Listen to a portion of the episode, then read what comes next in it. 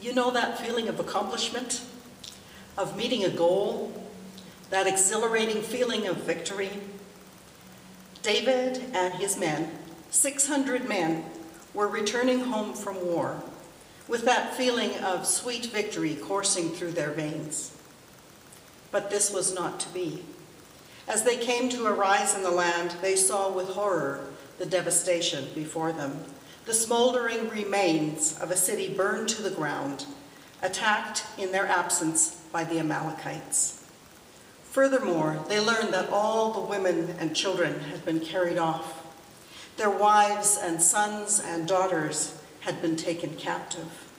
Their homes and livelihood had been destroyed, destroyed by fire, and there was no one left. So what did David and his army do? They wept. David and his entourage of 600 men raised their voices and wept until they had no more strength to weep. They burst into loud wails, wept and wept until they were exhausted and too worn out to weep any more. I have seen such weeping more than once. As a hospital chaplain, I visited a man whom I later, in my monthly report, called the man with the earring. A man slightly younger than myself, who was the recent victim of a stroke. As he began to tell his story, he began to weep. Deep, racking sobs at first, then wailing so intense I had to hold myself in my chair in order to stay with him. I feared the whole hospital would come running to his aid, and worse than that, I feared that he would have another stroke. As it turned out, weeping and wailing was exactly what he needed to do. A breaking down of that high wall of grief, a pouring out of emotion that had been preventing him from moving on. It was what he needed to do in order to find the strength to continue working on his rehabilitation. And once the grief was out, he was able to carry on. I saw deep grief in Africa. After a visit to the Refugee Social Services building for an orientation, some of us went to visit one of the refugee women in her home. I will call this woman Marita, and her story is also one of hopes being dashed. When she and her family fled from the Democratic Republic of Congo, they had high hopes for a better life in South Africa. They had heard of South Africa's reputation for its gold mining. Surely, where there was gold, there would be work and income, and above all, safety for Marita, her husband, and three small children, as well as Marita's pregnant sister and her five children who traveled with them. The expectations were high, but such was not to be. Very sadly, on their difficult journey, Marita's sister went into labor, and in the process of giving birth, both she and the baby died, leaving the rest of her young family behind. Who would care for these five little ones left without a mother? There was only one answer. And so Marita and her husband suddenly and unexpectedly took on the burden of five more children, making a total of eight. We arrived at her apartment together with one of the social workers, while the other social worker stayed with the vehicle to prevent someone stealing the hubcaps off of the van. To get to her apartment, we climbed up five flights of stairs dusty, gray, broken down cement stairs on this hot, humid day because the power was out and the elevator wasn't working. And I think perhaps that was the safest route anyway. As you can imagine, predictably, I was the last one up the stairs and therefore the last one to arrive in the apartment that had, I had noted had sort of a kitchen in the entry with a heap of dirty dishes my flash thought as I walked in was that I didn't have any idea how anyone could deal with that heap, given there was no space for countertops or cupboards of any sort. I think there may have been a stove beside that dish heap as well, and again, I couldn't imagine how anyone could cook on it. As a kitchen, it was really quite horrible. So as I said, I was a little later in getting into the apartment where about five of our learning tour were meeting with the mom and her two youngest boys, aged five and two and a half. I had missed the introductions, and even though I discovered that everyone in South Africa dresses very well, no matter what sort of home they live in, it took me a few minutes to realize that the beautiful woman, young woman before us, with her short black curly hair, wearing a lovely jade green gown, was Marita, the woman we had come to see. As Marita told her story of the need to flee their home, of her sister's premature death, and now having the responsibility of raising all those children, she added that finding work had been difficult. While she stayed home with the children who were not in school, her husband had worked in security. However, as a refugee who did not yet have his immigration papers, he had recently been bumped, and now their family was once more without an income. Another concern was that there was a limit to the number of people who were allowed to live in one apartment, and they were definitely at their limit. As she spoke, the tears began to flow, and I mean flow, and I wondered how long that deep well of grief had been rising up inside of her. She needed to weep, she needed to wail, but how do you do that in those deplorable, cramped conditions? In the end, we sang together Amazing Grace, and several prayed for her. It seemed so little to offer, but perhaps our gift had been to listen and hear Marita's story, to bear witness to her profound grief. As Brian Zahnd says in his book, What to Do on the Worst Day of Your Life, living by faith is not living without feelings. Being strong in faith does not make us immune to emotion. Those who live by faith experience emotion like everyone else. They just don't allow emotion to have the, least, the last word. He adds, God has created us emotional beings. It is part of our human nature. Emotions are an essential part of experiencing pleasure and joy in life. To deny true sorrow is also to deny true joy. It is a comfort to know we are not alone in our suffering. Jesus has joined us in our suffering, and we read in Scripture that the Spirit helps us in our weakness.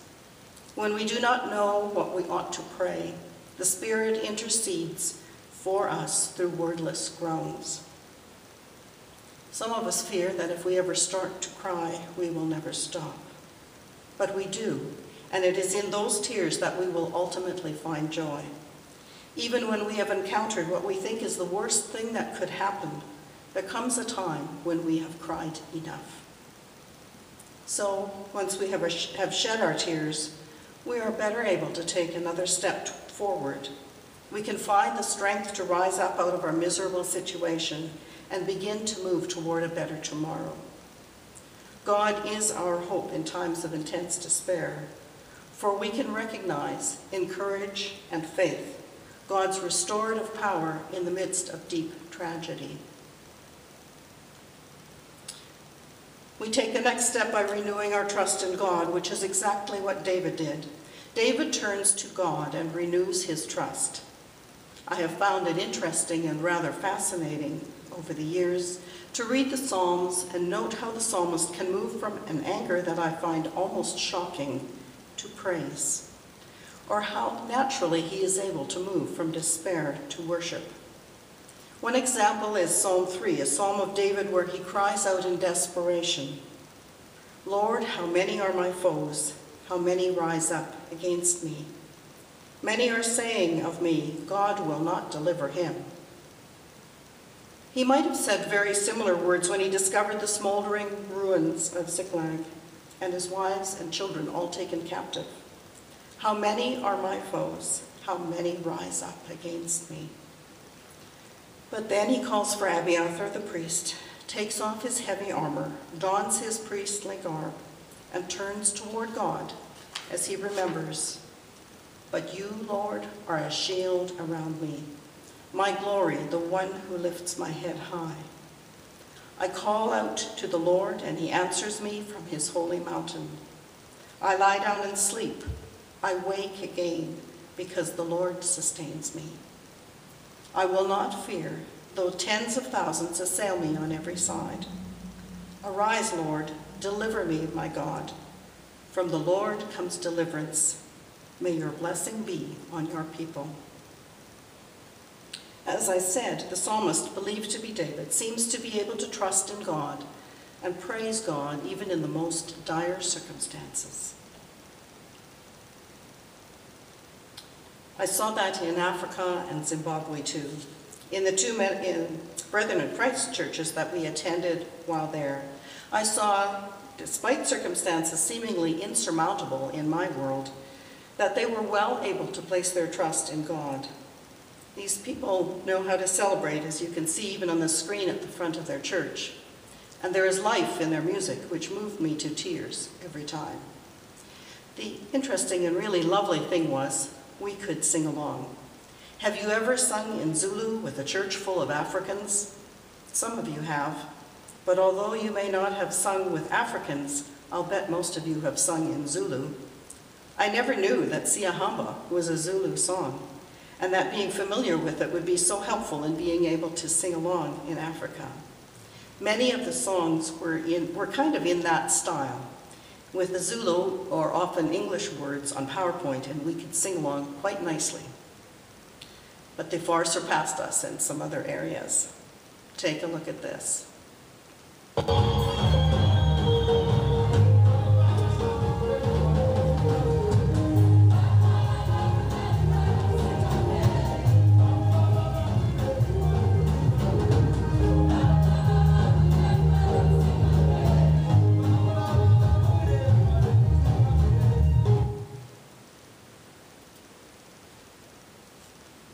Even though these folks, well dressed for church, might have come from apartments with windows that had been left broken for years, or from tiny overcrowded houses, shacks really, that I would definitely consider unfit to live in, and even though many of them would have had terrible life stories to tell, I discovered there, in the people of South Africa and Zimbabwe, a faith that far surpassed my own, and people able to trust in God and sing praises with great joy.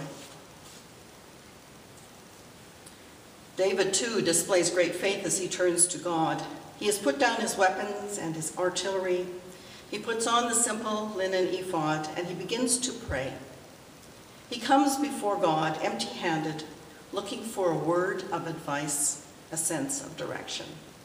He comes with an urgent and specific question. He wants to know should he pursue the raiding party? And if so, will he overtake it? He chases after the raiders. Will he be successful if he does so in catching up to them?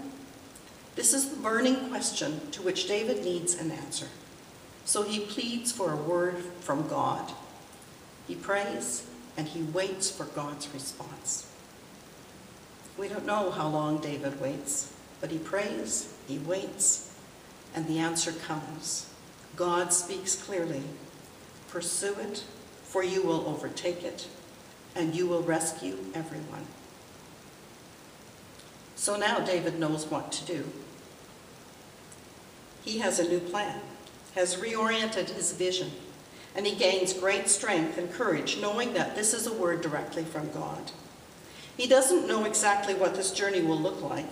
He doesn't know precisely how things will work out but he has full confidence that one way or another, things will turn out because God is directing his path. To make a long story short, the expedition is successful. He and his army of men overtake the raiding band. They attack and recover all that was taken. We read that David rescued all of whom the Amalekites captured, including his two wives, no one was missing, young and old, sons or daughters, nor was any of the booty or anything else they took missing. David returned with everything. And then, instead of keeping it all for himself, he generously sent part of the spoils to his friends, the elders of Judah, saying, Here is a present for you from the spoils of the enemies of the Lord. As the author Brian Zahnd notes, David didn't just recover and celebrate. David thought about others, considered others, and gave to others. My last story comes with a warning that this may be triggering for some. However, the beauty of listening to a sermon via Zoom is that you can turn this off and take a break if you need. In Zimbabwe, we had the sobering privilege of visiting the Sandra Jones Center, where a home had been created for children who desperately need one. Many have been orphaned and or abandoned after having been sexually abused or raped, generally by members of their own family. The children were in their classrooms while we were there, and it was appalling to learn and to see how young these children were, and to hear how many hundreds had passed through these doors. The goals of this center are to provide a home of love, hope, and care to abandoned children until they can secure a new home through adoption or they reach adulthood. To support these children in every possible way to help them thrive and prosper. To provide a refuge for girls in crisis or those pregnant as a result of rape and or incest. To provide these children with a wide range uh, of skills to teach these girls farming, cooking, and sewing to enable them to do well. And so they are able to graduate from this home into a formal environment. So this place is a supportive home. It is a school. It is a place for older girls to learn skills that, they, that can earn them an income. Because of the Sandra Jones Center, where they learn that they have worth and that they are loved. These children and girls now have a much brighter future. I am telling this story largely because it is also a story of someone receiving a word from the Lord. When Debbie Brennox became aware of all these children in such desperate need, she also received a word from God, a new vision that she was to build a home for them. While in a hotel restaurant having a coffee with her daughter, she saw a vision that this was the exact place where God wanted her to open a home for them. However, she learned it wasn't even for sale. And then, a few months later, it was, but for a price entirely beyond her means. In fact, she had no money for such a costly project. Over a period of time, the price dropped and then it dropped again to a point where, at something like $100,000, she decided to invite all her friends and family in Australia to contribute. Amazingly, within a very short period of time, they came close enough that she decided to put in an offer. Yes, she didn't quite have enough, but when the exchange rate was figured in, you guessed it, it came to exactly the amount that she needed. Debbie Brennox heard the voice of God with amazing results. Not only do children and girls benefit from the support received here, but they are able to give to their community. According to a Facebook post, the growing of vegetables in their greenhouses is a labor of love which produces thousands of fruit. In a country where food is scarce and hunger is rampant, this project is flourishing, providing work and food, and now because they know what it is like to be in need. They are generously supplying food for many around them. So Debbie Brennox saw a need. God gave her a plan, and she and her team have gained great strength and courage knowing that this is a plan that comes directly from God and that God's Spirit is working in and through them. Pentecost is a good day to remember that God's Spirit is with us. It has come upon us. You heard the story taken from the book of Acts earlier. Pentecost is a good day to remember that the Spirit of God is poured down on us just as the Spirit was poured in tongues of flames that came to rest on each of the disciples. When we are living in a time that feels like a calamity, we can remember that our human response, our God-given response, is first of all, to weep. That is how we begin to cope. Then we remember to turn to God in prayer, in praise and petition, waiting for a word from God, seeking to know God's direction for our next steps, trusting that God will give strength and courage for what lies ahead. Following God's path, we will find healing, a restoration of what we once had, though often in new ways. Moreover, we may, be, we may find ourselves able to reach out to others who are suffering. For our own suffering is exactly what makes us grateful to God and more compassionate toward others. May we share generously of ourselves, being their peace when others are despairing, and holding the Christ light for them as they move from darkness to light. In our times of struggle, Zahnd reminds us, perhaps the best thing we can do is to remember this promise. All things work together for good. And dare to believe that this too will work out for good and that somehow everything is going to be all right. As we move ahead, may God continue to grant courage and strength and bless us with compassionate and generous hearts. Amen.